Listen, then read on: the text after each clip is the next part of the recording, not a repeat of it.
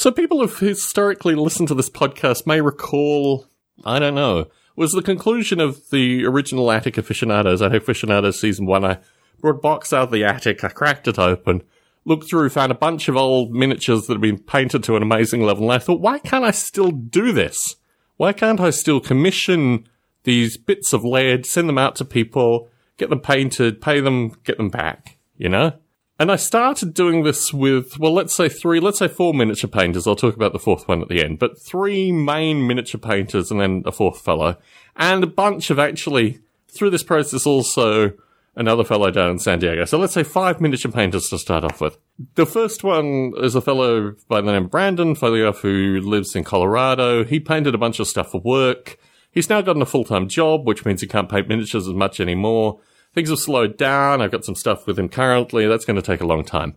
Taking a step back, when I opened the box, the miniatures that were most interesting to me, because the fellow normally is still painting miniatures, or at least he has students, was a fellow by the name of Kirill Kanev, who painted my miniatures 2003, 2004.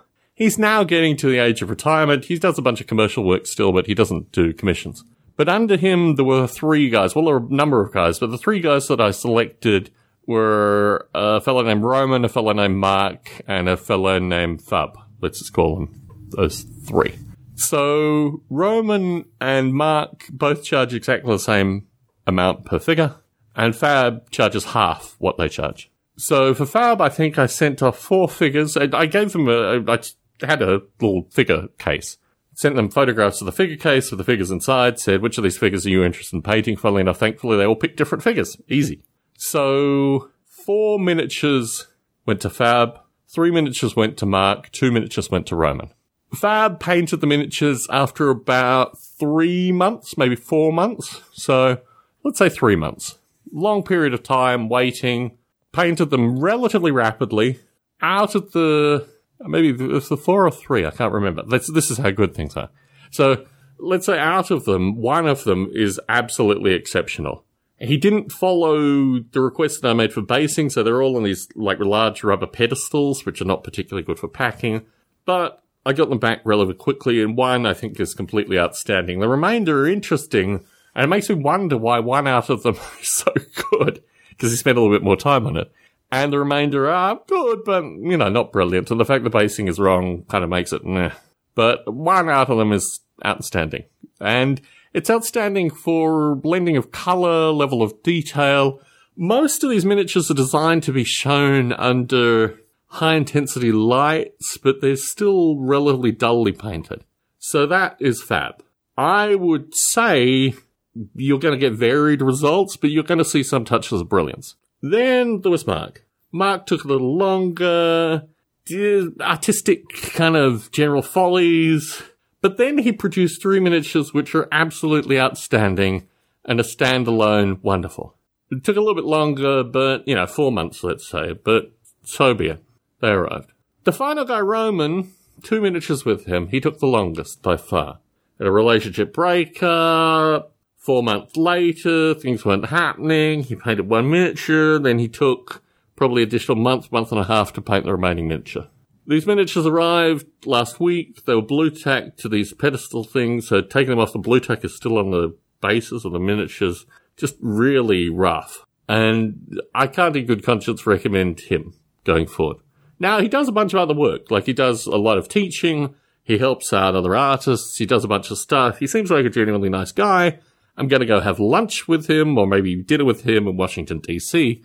So it's one of these curious things where I wouldn't employ the guy again, but you know, I'm going to meet him. I'm going to have a chat with him at least. I'm going to implore to him as an educator, as someone who teaches people to paint miniatures in the future, that he needs to educate people about what this miniature painting thing is, particularly in the high end. That what they're doing is associated with luxury items. And that's the thing that I really liked about Mark. He presented it in a, like a little cigar box like thing when they arrived. Now I've removed it out. The cigar box wasn't lacquered. There were a bunch of issues with the cigar box thing but they were presented immaculately. They came with a little certificate.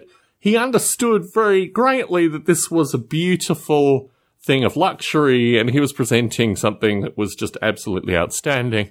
And out of the three, I would use Mark again for his painting services. However, I've given him a bunch of additional figures and he's taken time off. He's doing other things. He's teaching currently. Maybe when he stops teaching, things will come back. The final guy who I've contacted is a fellow by the name of John, who's based out of New Jersey. I've sent him, I honestly don't know how many figures I've sent him. I've sent him probably, mm, I can't remember whether it was five or six initially, plus an additional 10 maybe? I don't know. I mean, this shows this is a long term process. If I went back through the records, I'd probably know. John is incredibly slow.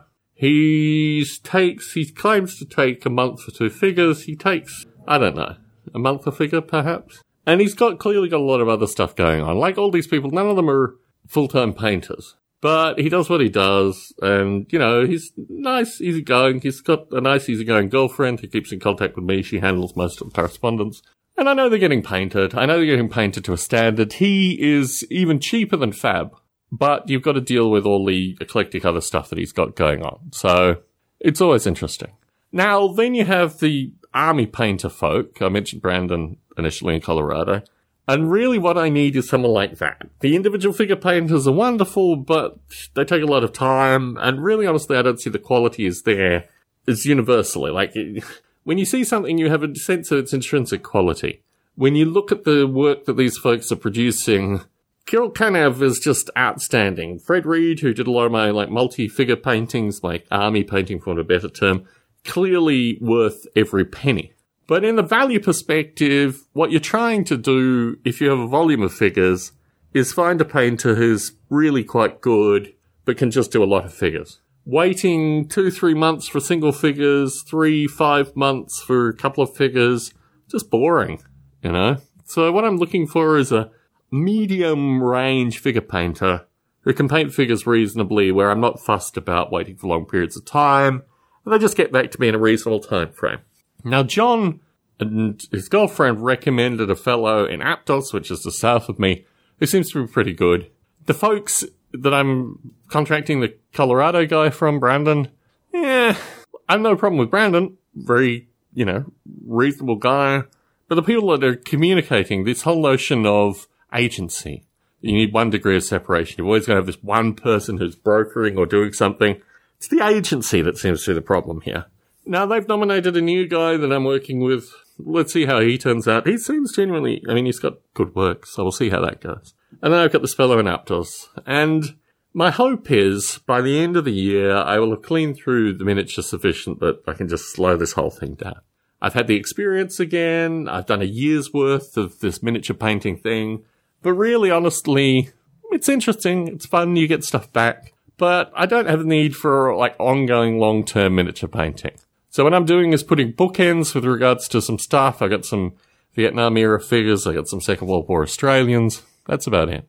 I think that basically concludes this whole thing. And then I can go back to recording music and working on Noble Ape and all this other stuff. Because this miniature painting thing, it's taken some time. It's been interesting in some regard, but I don't know. I just don't see the intrinsic and amazing value that I once did with Kirill Kanev and Fred Reed back in the early 2000s. Something is lost here. It's considerably more expensive. I mean, the Kirill Kanev stuff was ridiculously cheap when you look at it now. And everyone, I mean, they pushed up the prices. The need has been there. Good for them that these prices have come up. I'm not particularly fussed by that. But the notion of value within that scheme seems to have fallen a little bit by the wayside. So, a curious footnote that I wanted to record on. That's what's been happening with the miniature painting.